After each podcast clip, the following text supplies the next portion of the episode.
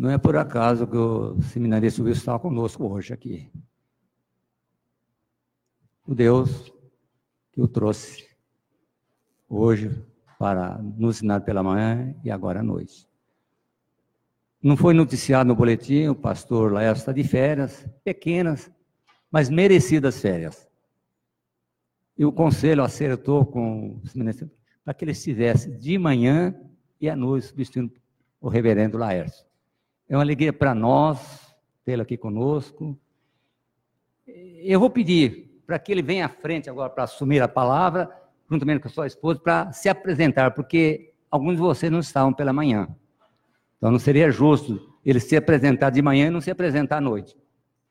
Tem a palavra.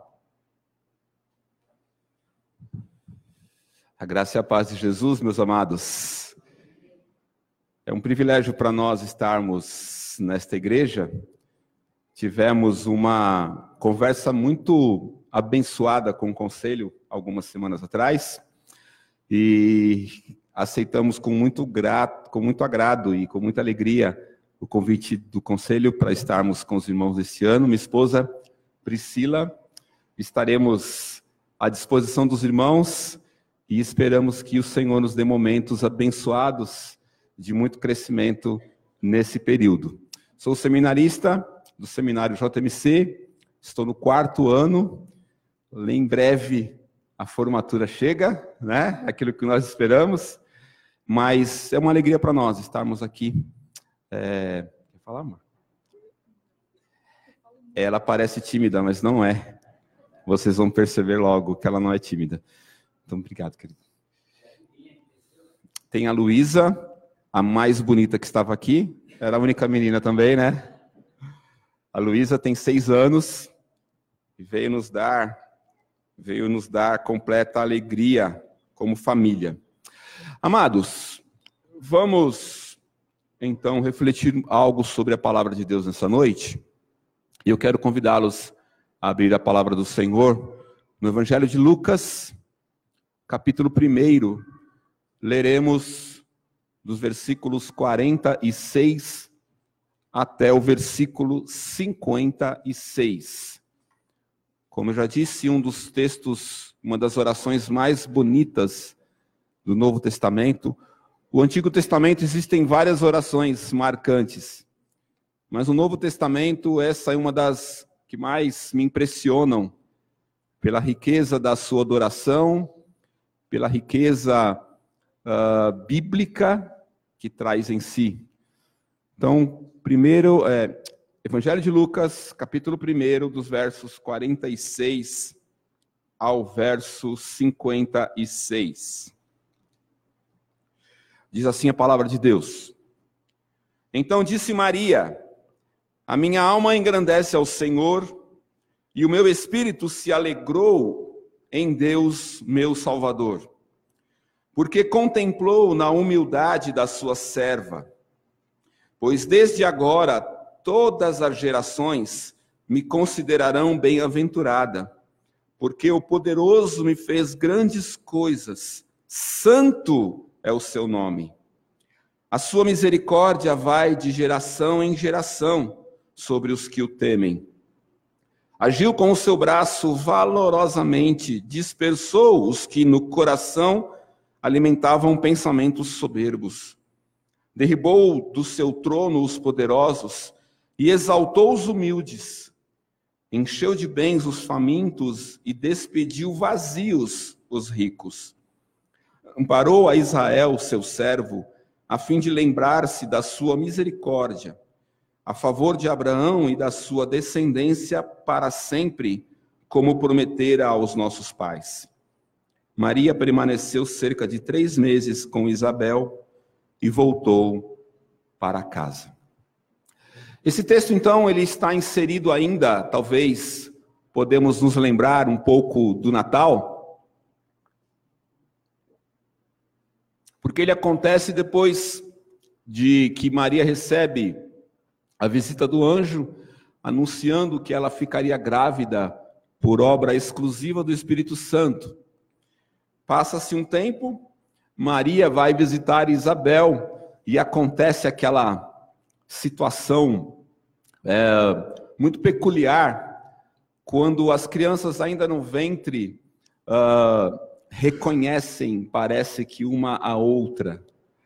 Então, Maria faz uma Maria faz um poema para Deus, que transforma-se então, segundo o autor do Evangelho de Lucas, o próprio Lucas, se transforma então no Cântico de Maria. Lucas, ele é chamado pelos estudiosos do Novo Testamento como o primeiro inologista da história da igreja, da história do Novo Testamento. O seu evangelho está recheado de hinos, está recheado de música. Por exemplo, capítulo 1 ainda, nós temos o cântico de Isabel. Dos versos 46 ao 55, o cântico que lemos, que também é chamado de Magnificat. No capítulo ainda 1, dos 68 ao 79, nós temos o cântico de Zacarias. No capítulo 2, nós temos o cântico dos anjos anunciando a Jesus. E no capítulo 2 ainda também o cântico de Simeão. Então, o evangelho de Lucas, ele é recheado de música, é um evangelho de alegria, é um evangelho de adoração. Lucas vai expressar isso. A promessa da vinda e o nascimento de Jesus refletem em Lucas adoração. Então ele faz questão de colocar no seu, no seu texto esses cânticos. Estudiosos, então, dos evangelhos consideram esses poemas registrados por Lucas como os últimos dos salmos hebraicos e os primeiros hinos cristãos. É como se Lucas, Lucas estivesse uh, registrando a transição de uma época a outra. A época dos salmos de adoração, que a tradição hebraica vai deixar muito marcada para nós, e o livro de Salmos é um dos registros que nós temos. O, o, a cultura hebraica é uma cultura de música, uma cultura de muito registro de música, orações que se transformam em hinos. Então, me parece que Lucas, alguns estudiosos vão afirmar isso, de fato, que Lucas registra essa transição desses salmos hebraicos para os cânticos cristãos. Paulo vai dizer que devemos adorar a Deus com salmos, hinos e cânticos espirituais. Então, parece que Lucas quer deixar isso registrado, que o povo que se chamaria cristãos, ele também adora a Deus com música. E aí podemos fazer uma pergunta: por que esse estilo está registrado nessa oração de Maria? Esse estilo poético de adoração ou de oração? E por que a música? Podemos responder o fato de que o estilo poético, ele ele está ali porque a poesia é uma forma bastante elevada de expressão. Quem aqui já leu uma poesia vai perceber que a poesia ela tem essa característica de expressar algo com muito poder, tornar evidente, com muita evidência, uma ideia. A poesia tem isso. É, uma, é um ato de, de elevado de expressão, ela nos força a diminuir o ritmo. E somente quando desaceleramos a mente e o coração, nos concentramos em refletirmos e somos capazes de compreender, de absorver, de saborear e regozijar a mensagem que nos está sendo comunicada. A poesia, então, para nós, povo da pós-modernidade, o povo do corre-corre para todo lado, a poesia vai ter esse poder de nos desacelerar. Essa característica da poesia para nós, na nossa cultura mais ocidental, que é diferente um pouquinho da oriental, mas para nós essas, essa, essa forma da poesia, dos ritmos, da coisa que dos, das rimas da poesia nos estabiliza e nos faz então fixar para uma mensagem e saborear o que está sendo dito. A poesia oriental ela não tem muito essa coisa de rimas, mas ela tem a mesma intenção: destacar uma mensagem, evidenciar uma comunicação. Então, por que a música também? O que Deus fez em Jesus Cristo requer de nós louvor e adoração. Prestem atenção, Maria acaba de receber uma notícia sobrenatural de que por meio de um milagre ela conceberia o Salvador, o, aquele que foi anunciado por todo o Antigo Testamento. Falamos um pouquinho disso pela manhã. Maria então recebe o aviso de um anjo que ela seria a mãe do Filho de Deus, a mãe daquele que tiraria o pecado do mundo. Ela vai visitar a sua prima Isabel, e essa prima também está grávida. E acontece ali algo também meio sobrenatural. Maria não consegue fazer outra coisa a não ser expressar louvor e adoração a Deus. A música tem esse poder sobre nós. A música, ela é, não é suficiente simplesmente entendermos e dizer o que Deus fez para nos salvar. Não basta compreender a obra da salvação, ela precisa ser celebrada com salmos, hinos e cânticos espirituais. Em outras palavras, o que está por trás do cântico de Maria nada mais é do que a consequência do reconhecimento do poder, soberania, graça e amor de Deus. Então, eu queria refletir com os irmãos nessa noite, baseado no texto que nós lemos, que a nossa adoração ela deve ser bíblica, com ações de graças e centrada em Deus. A nossa adoração deve ser bíblica, com ações de graça e centrada em Deus. A nossa oração deve ser, ou a nossa adoração deve ser bíblica. O conteúdo da expressão do nosso louvor deve ser bíblico. E aí nós olhamos para o texto de Maria, o cântico de Maria, e nós vamos perceber que existe algo extraordinário nesse texto. Ele está recheado, ou como eu coloquei, ele está encharcado de passagens do Antigo Testamento. Como nós sabemos, a cultura hebraica, ela fazia com que as crianças, desde a tenra idade, elas fossem instruídas na lei de Deus. Os meninos, eles iam para os, o templo aprender lá com os, os, os professores, os doutores da época, mas as meninas também aprendiam em casa com as mães. O ensino da lei de Deus era algo prioritário para as famílias. Às vezes nós podemos imaginar que somente os meninos que eram uh, uh, instruídos. Não.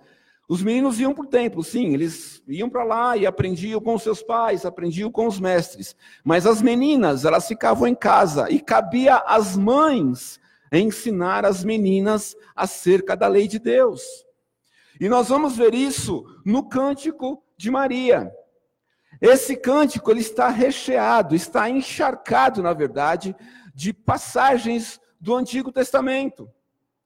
Nós temos como base da oração ou base da adoração de Maria um texto de 1 Samuel capítulo 2, que é quando Ana coloca ou rasga o seu coração diante de Deus. Então Maria vai usar isso como um, talvez um texto base do seu louvor ao Senhor. E ela vai dizer: A minha alma engrandece ao Senhor. Não é exclusivo dela, ou vamos dizer assim, não foi ela que uh, uh, traçou essas palavras, ela trouxe isso daquilo que ela havia aprendido da lei.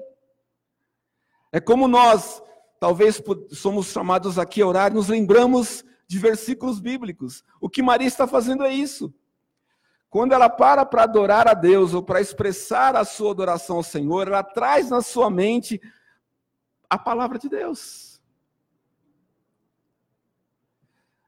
A nossa adoração, a expressão do nosso louvor, ele precisa ser bíblico.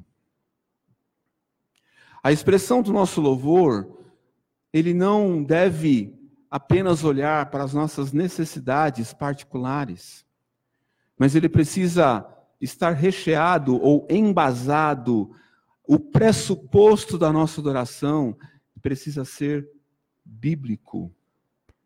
Porque o que guia a nossa vida, ou o que deve guiar a nossa vida, é a palavra de Deus. A palavra de Deus expressa para nós, como dissemos pela manhã, a vontade de Deus. Então, se a nossa adoração ela parte do pressuposto bíblico, nós vamos ter a confiança e a segurança de que o nosso louvor agrada a Deus.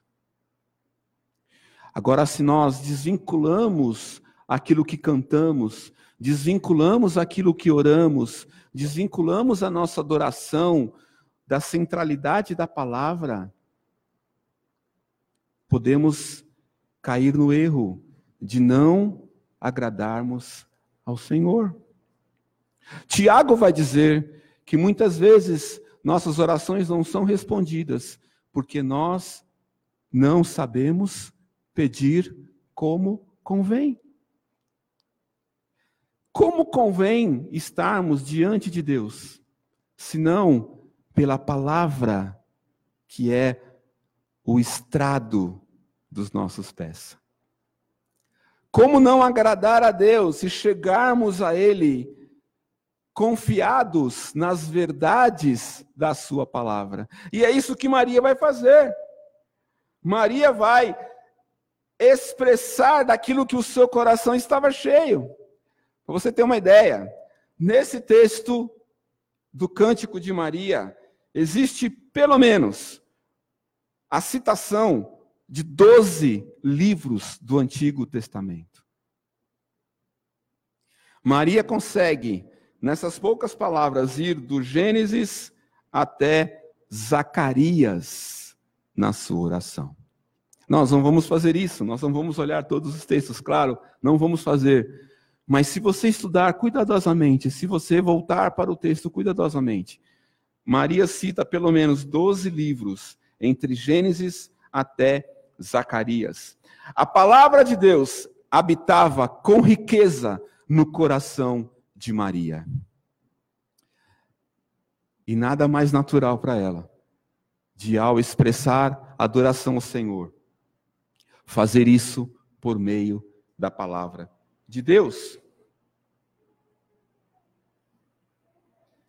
A nossa expressão de louvor deve ser bíblica.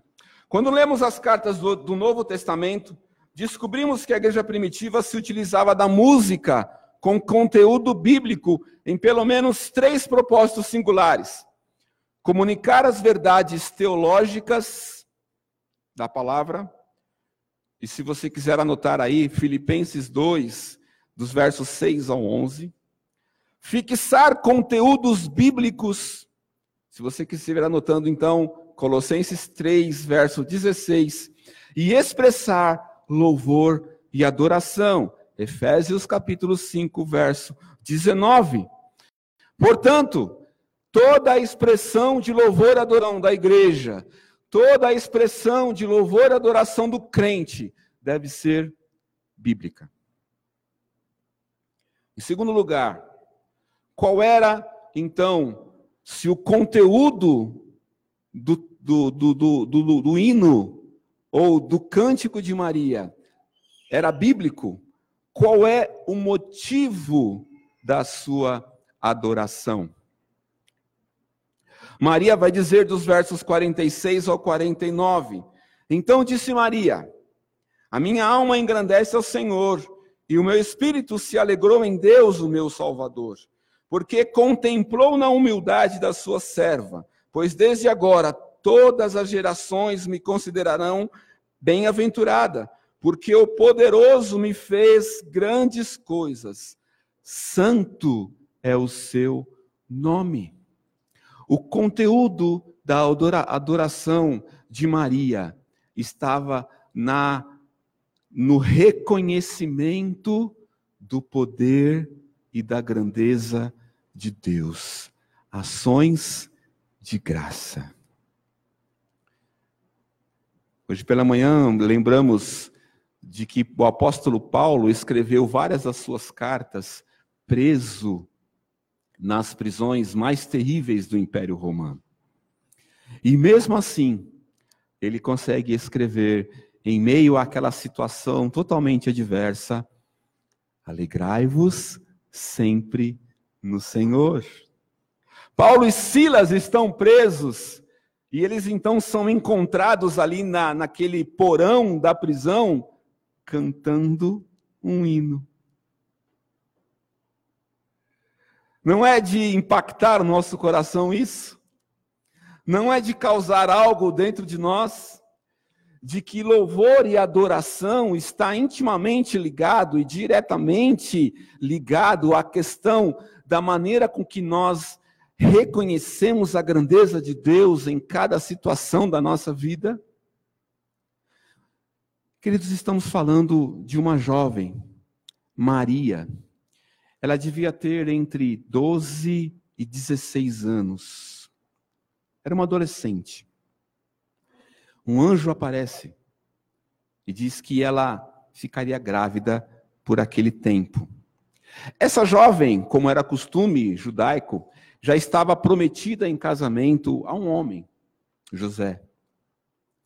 E de repente, não mais que de repente, o anjo disse que ela ficaria grávida, e não seria por meio de José, mas seria por obra do Espírito Santo.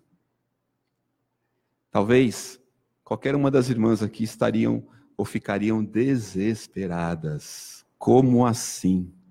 Como eu vou explicar para o meu noivo que eu estou grávida? Talvez os irmãos aqui podem tentar imaginar.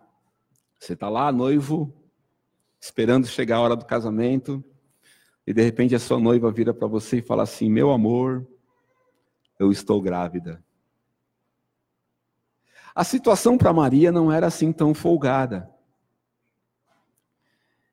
Uma adolescente tem que lidar com essa situação. Mas ela consegue, em meio a esse, essa mistura, talvez, de emoções dentro dela, olhar para Deus com ações de graças. Minha alma engrandece ao Senhor, porque meu espírito se alegrou em Deus, o meu. Olha a consciência que Maria tem na sua adoração. Ela consegue entender que Deus é poderoso sobre todas as coisas. Ela consegue compreender que, apesar das circunstâncias, soberano é o Senhor. Ela ela tem dentro de si a consciência de que Deus é a sua salvação, é o seu rochedo forte. E é isso que ela vai dizer no texto. É isso que ela vai expressar. Que ainda que a situação, que a sua situação social, ainda que a sua situação familiar fosse meia complicada, confusa de explicar, mais difícil ainda de entender, ela consegue respirar fundo. Ela consegue separar um tempo, olhar para Deus e expressar ações de graças. Nós sabemos que os nossos dias são meio complicados, não é isso? Vivemos tempos muito difíceis. Vivemos momentos aí do relativismo tomando conta das escolas, do ambiente do trabalho, ah, das questões de família. Tudo é relativo, o importante é ser feliz. Não é isso que nós ouvimos hoje? O importante é ser feliz, não importa como. Se você está feliz, está tudo bem. O que fazemos quando as coisas não dão certo? Essa é a pergunta. O que fazemos em tempo de relativismo quando os nossos sonhos são frustrados?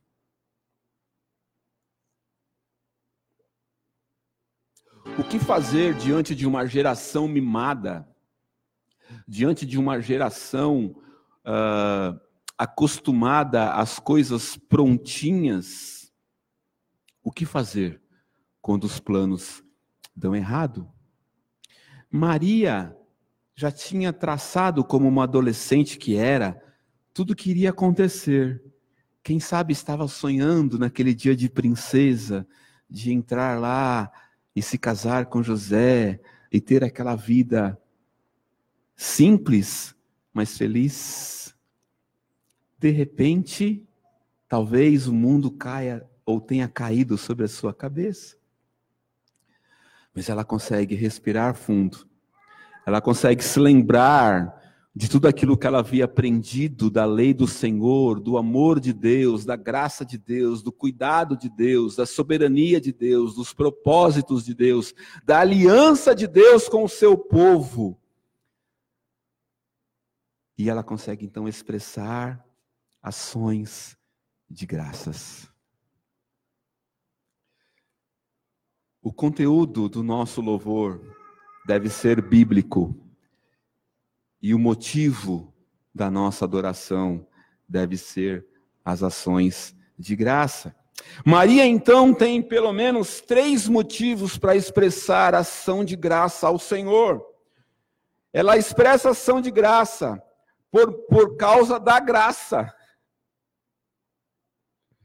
Então disse Maria: Minha alma engrandece ao Senhor, e meu espírito se alegra em Deus, meu Salvador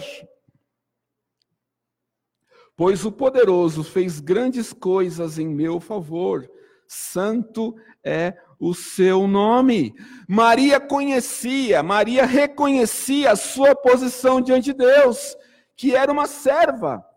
Deus, aquela serva alcança graça diante de Deus. O Senhor decide fazer maravilhas à sua humilde serva, é o que ela diz. Queridos, nós não somos nada. Como diz Isaías, nós somos menos do que nada, mas o Senhor olha para nós e, segundo a sua poderosa soberania, segundo o seu amor infinito, Deus olha para nós e nos ama. Deus olha para nós e concede graça ao nosso caminho. Deus olha para nós e concede graça às nossas necessidades. Quem era Maria? Mas ela então percebe que, ainda não sendo nada, Deus a, a escolhe como a mãe do Redentor. Maria então consegue louvar a Deus com ações de graça por conta da sua graça. Maria também expressa a sua ação de graças diante de Deus pela justiça do próprio Deus. Deus é um Deus justo. Versos 51 a 53 diz assim: A sua misericórdia estende-se aos que o temem, de geração em geração. Ele realizou poderosos feitos com o seu braço, despertou os que são soberbos no mais íntimo do coração, derrubou governantes dos seus tronos, mas exaltou os humildes, encheu de coisas boas os famintos, mas despediu de mãos vazias os ricos aquele que confia no seu próprio braço. Deus nos estende o seu favor. A justiça humana é partidária. A justiça humana é soberba. A justiça humana imagina-se autossuficiente.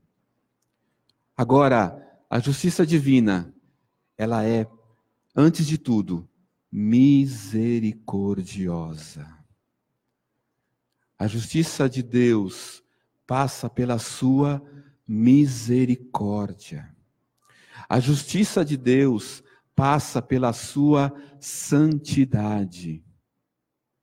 E a justiça de Deus, ela está de acordo com a soberania de Deus.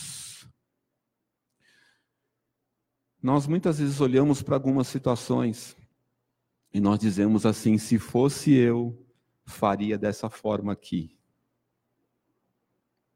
Existe um filme muito interessante que vai contar a história de Deus. Ele quer tirar férias, então ele escolhe um homem e diz assim: Ó, oh, você vai ocupar o meu lugar aí enquanto eu vou tirar férias. E ele escolhe lá um, um homem, e esse camarada então se vê com o poder de Deus, e ele pensa alguma coisa, aquilo acontece, ele imagina algo, aquilo se realiza, ele estende a mão e algo começa a acontecer. Esse homem então começa a fazer as coisas mais absurdas que alguém poderia fazer. E Deus então tem que voltar das férias para consertar toda a bagunça que aquele homem tinha feito. Maria consegue olhar para a sua situação, Maria consegue olhar para as questões que estavam acontecendo com ela e consegue expressar ação de graça diante de Deus, porque ela sabia que Deus era um Deus justo. Ainda e apesar dos nossos pecados, Deus age com justiça. Então Maria consegue expressar isso. E Maria também consegue uh, expressar a sua ação de graça por causa da providência do próprio Deus. Versos 54 e 55, ajudou, ajudou ao seu servo Israel, lembrando-se da sua misericórdia para com Abraão e de seus descendentes para sempre, como disseram aos nossos antepassados. Maria soube entender a história do seu povo, e ela conseguiu perceber que essa história só poderia ser contada por meio da soberana providência de Deus. O povo de Israel se afastou de Deus por inúmeras vezes. O povo de Israel desagradou a Deus por muitas outras vezes. Mas Deus tinha uma aliança com esse povo. Queridos, aconteceu isso comigo e com você. Nós estávamos errantes neste mundo. O nosso lugar já estava reservado, nós merecíamos a condenação eterna. Mas Deus nos alcançou com a sua graça. Nós somos alvos do amor e da graça de Deus. E esse Deus fez uma aliança conosco. A nossa história hoje pode ser contada, nós somos quem nós somos hoje por causa da providência de Deus em Cristo Jesus. Existe um cântico muito antigo que diz: Se não fosse Jesus Cristo em minha vida, o que seria do meu viver? Se não fosse Jesus Cristo em minha vida, o que seria do meu viver? Maria se vê naquela situação mas ela consegue perceber que o que estava sendo gerado nela era aquele que definitivamente marcaria a aliança de Deus com o seu povo.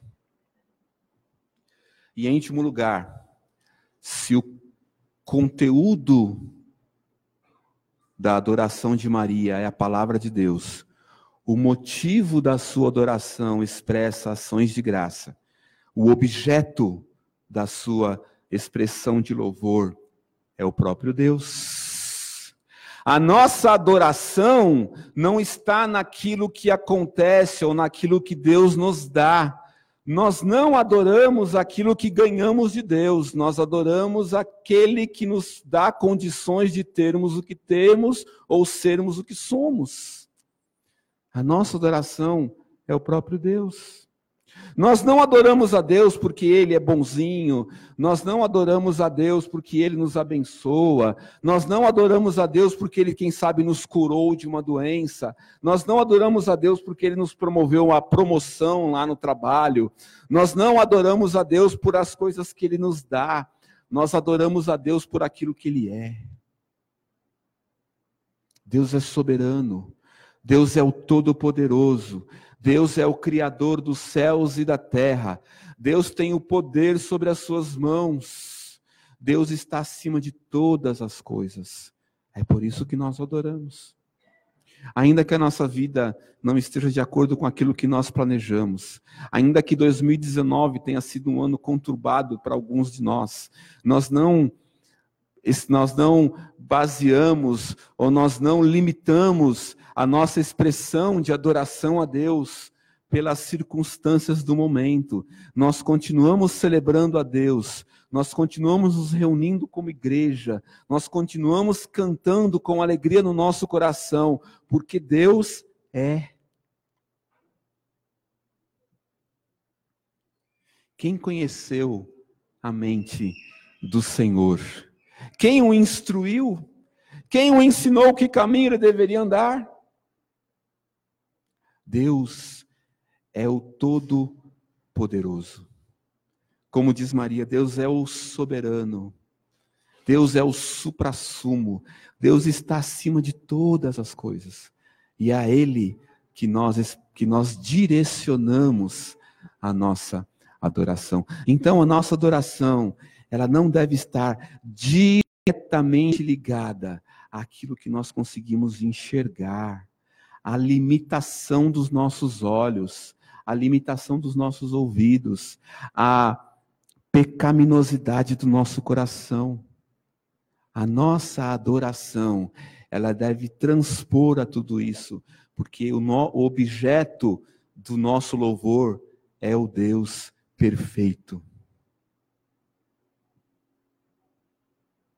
Maria revela que o objeto do seu louvor não era outro senão o próprio Deus, o Santo. A adoração deve ter o seu foco, ou deve ter como foco o Deus Trino, o Pai amoroso, o Filho gracioso e o Espírito consolador. O louvor verdadeiro não é egocêntrico. Vocês já ouviram aquilo, né? Ah, o o culto hoje não foi muito legal, os hinos eu não gostei muito, o pregador hoje não foi tão bacana assim. O nosso louvor não é egocêntrico, nosso, nós não estamos aqui para agradar ao nosso próprio coração, nós não estamos aqui para sairmos daqui felizes porque tudo foi legal. O ventilador estava legal, direcionado ali para mim, gostoso. Passou aqui um suquinho gelado para todo mundo, a gente ficou aqui gostoso. Não! A nossa adoração, ela está direcionada àquele que é santo. A nossa adoração não é egocêntrica, senão teocêntrica. A nossa adoração tem que expressar louvor a Deus. Então, quando nós nos reunimos, quando nós nos dirigimos para esse lugar, a pergunta que precisamos fazer para nós mesmos: como Deus quer ser adorado? Como Deus quer se sentir à vontade entre nós? O que nós podemos fazer como crentes o que nós podemos fazer como corpo de Cristo, o que nós podemos fazer como igreja para que Deus alegre-se entre nós.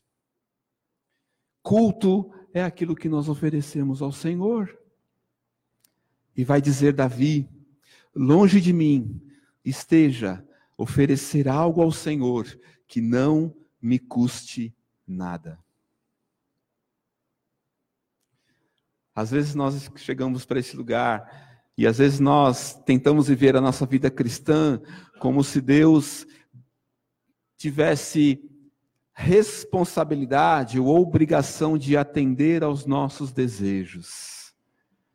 Às vezes temos aquela ideia de que Deus está aqui para nos servir, Deus está aqui para nos agradar, Deus está aqui para nos fazer felizes, Deus está aqui para acalmar o nosso coração diante de um dia tão complicado, de uma semana cheia de responsabilidade, de uma vida de lutas, de, de ter que ganhar a guerra contra os leões do dia a dia. E às vezes nós vemos para esse lugar e nós fazemos aquela oração: Senhor, Deus, acalma o nosso coração, Senhor. Oh Deus, o Senhor podia me. Querido, nós precisamos aprender a fazer algo do jeito que a Bíblia diz que nós devemos fazer. Paulo vai dizer que o nosso culto deve ser racional. E qual é a racionalidade do nosso culto? Romanos 12. Apresentei os vossos corpos. Nós devemos apresentar os nossos corpos diante de Deus, em santidade, permitindo que a nossa mente seja transformada para experimentarmos a vontade de Deus, que é boa, agradável e perfeita. Mas para que isso aconteça, algo precisa acontecer dentro de nós, que é transformação. Algo, um reboliço deve acontecer dentro de nós, para que a nossa adoração seja racional. Racionalidade é nós olharmos e nós discipularmos o nosso próprio coração para o Senhor. Maturidade cristã, responsabilidade nossa. A responsabilidade de nós crescermos na vida espiritual não é do presbítero, não é do pastor. A responsabilidade do nosso crescimento espiritual é nosso. Eu quero crescer espiritualmente, eu vou me dedicar ao Senhor dia após dia. Eu vou aprender a adorar a Deus de forma bíblica, com ação de graça, e que essa adoração não tenha outro objeto a não ser o próprio Deus. Senhor, eu não quero oferecer nada a ti que não me custe nada. Você consegue fazer essa oração? Porque Deus amou o mundo de tal maneira que deu o seu Filho único para morrer por nós para que todo aquele que nele crê não pereça, mas tenha a vida eterna. Deus não poupou o seu próprio filho para estabelecer ou para cumprir a aliança que havia traçado com o seu povo. O que estamos dispostos a oferecer ao Senhor nessa noite? Estamos dispostos a rever o conteúdo do nosso louvor? Estamos dispostos a rever qual, de que forma nós expressamos adoração a Deus? Estamos prontos a rever qual é o objeto da nossa adoração? Maria conseguiu fazer isso de uma forma simples, mas profunda tendo registrado então pelo apóstolo, pelo, pelo discípulo Lucas, esse cântico que é um dos mais bonitos do Novo Testamento. Ele, ela, é, essa, essa expressão de louvor está marcada na história. Mas o que nós, aqui nessa noite, estamos dispostos a marcar na nossa história, quando o assunto é adoração ao Senhor. Feche os teus olhos, querido.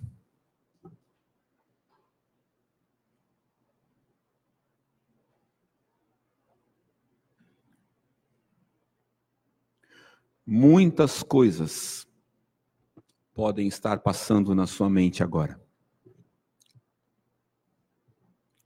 Um novo ano, novos desafios, uma nova década, novas expectativas quem sabe um novo emprego, um novo curso, um desafio da faculdade, uma nova família. os desafios da vida cristã, que sempre são muitos, as expectativas do que Deus vai fazer nesta igreja, nesse próximo ano, ou, aliás, nesse ano que nós já iniciamos. Mas nessa noite, nós temos o privilégio de olharmos para o cântico de Maria e sermos desafiados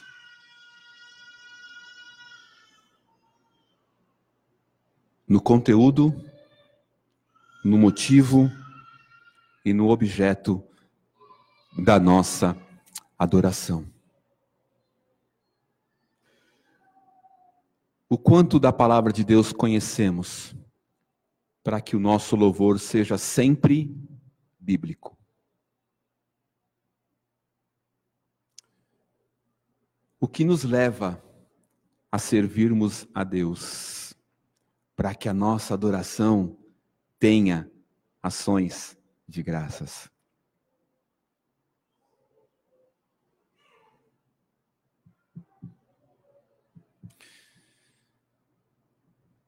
A quem temos servido durante a nossa vida? Para que a nossa adoração tenha como objeto o único Deus.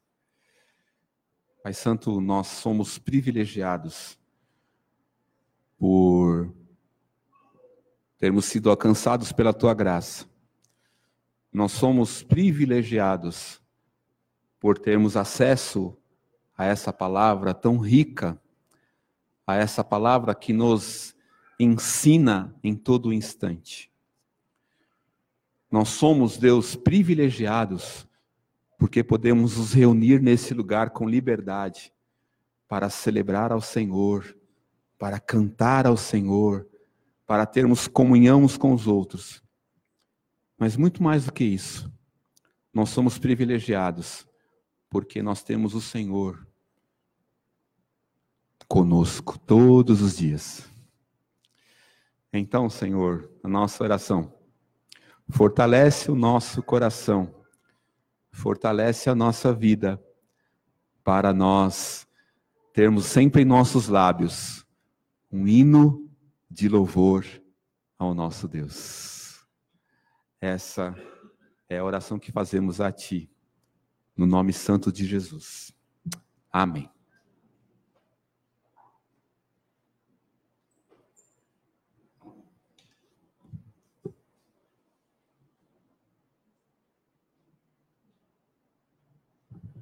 Peço para a igreja se colocar de pé para louvarmos com o hino 121.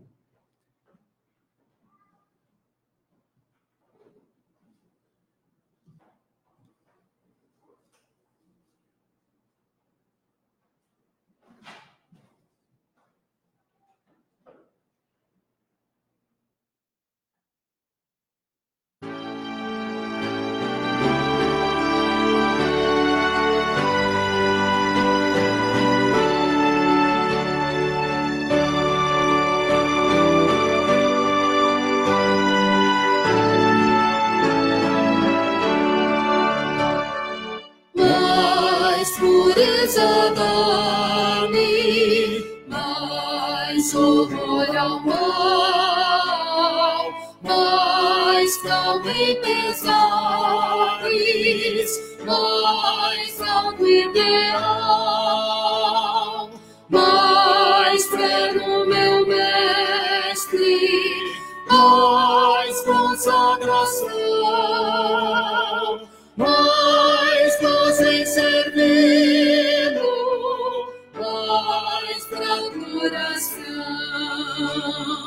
mais prudência dá-me, mais paz, meu Senhor, mais firmeza em Cristo, mais força na dor, mais fé me torna, mais triste ao pecado. humilde filho, mais pronto em te amar.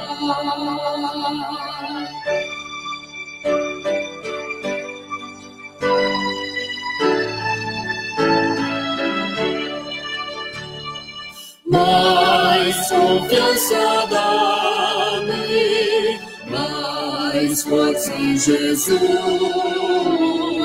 mais do seu domínio, mais da sua luz, mais rica esperança, mais obras aqui, mais ânsias da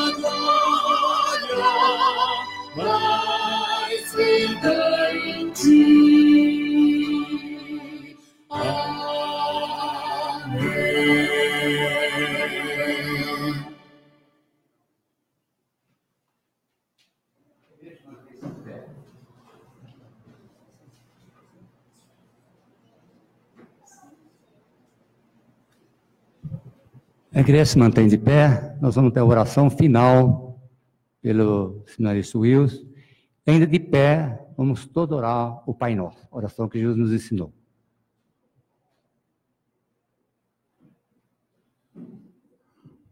Pai querido, nós queremos te agradecer por esse culto. Agradecemos ao Senhor porque pudemos adorá-lo, porque Deus pudemos ouvir a tua palavra, porque pudemos ser desafiados por ela. E nosso desejo é que durante toda essa semana, aquilo que nós ouvimos aqui, testemunhamos nessa noite, venha fortalecer as nossas vidas para estarmos mais perto do Senhor e poder servi-lo da forma que o Senhor é digno, ó Deus. Pedimos que o Senhor guarde as nossas vidas, que o Senhor guarde o nosso caminho, ó Deus, livra os nossos passos, ó Deus, de qualquer situação de perigo, ó Deus, de ameaça, que o Senhor esteja, Deus, guardando o nosso coração, Deus, contra os desafios que o mundo nos apresenta. Senhor, supre as nossas necessidades, abençoa a vida de cada um aqui nesse lugar, despeça-nos debaixo da tua paz. É assim que nós oramos, em nome de Jesus. Amém. Vamos todos orar o Pai Nosso. Pai nosso, que estás no céu, santificado seja o teu nome. Venha teu reino, seja feita a tua vontade, assim na terra como no céu. O pão nosso de cada dia nos dai hoje. E as nossas ofensas, assim como nós perdoamos os nossos devedores. Não nos deixa cair em tentação, mas livra-nos do mal. Pois teu é o reino, o poder e a glória para sempre. Amém. A igreja pode se assentar. Agora eu convido as crianças trazer, vir à frente, trazer o trabalho. Agora, agora o, o seminarista vai dar a nota de 1 a 10. Pastor, ó, reverendo.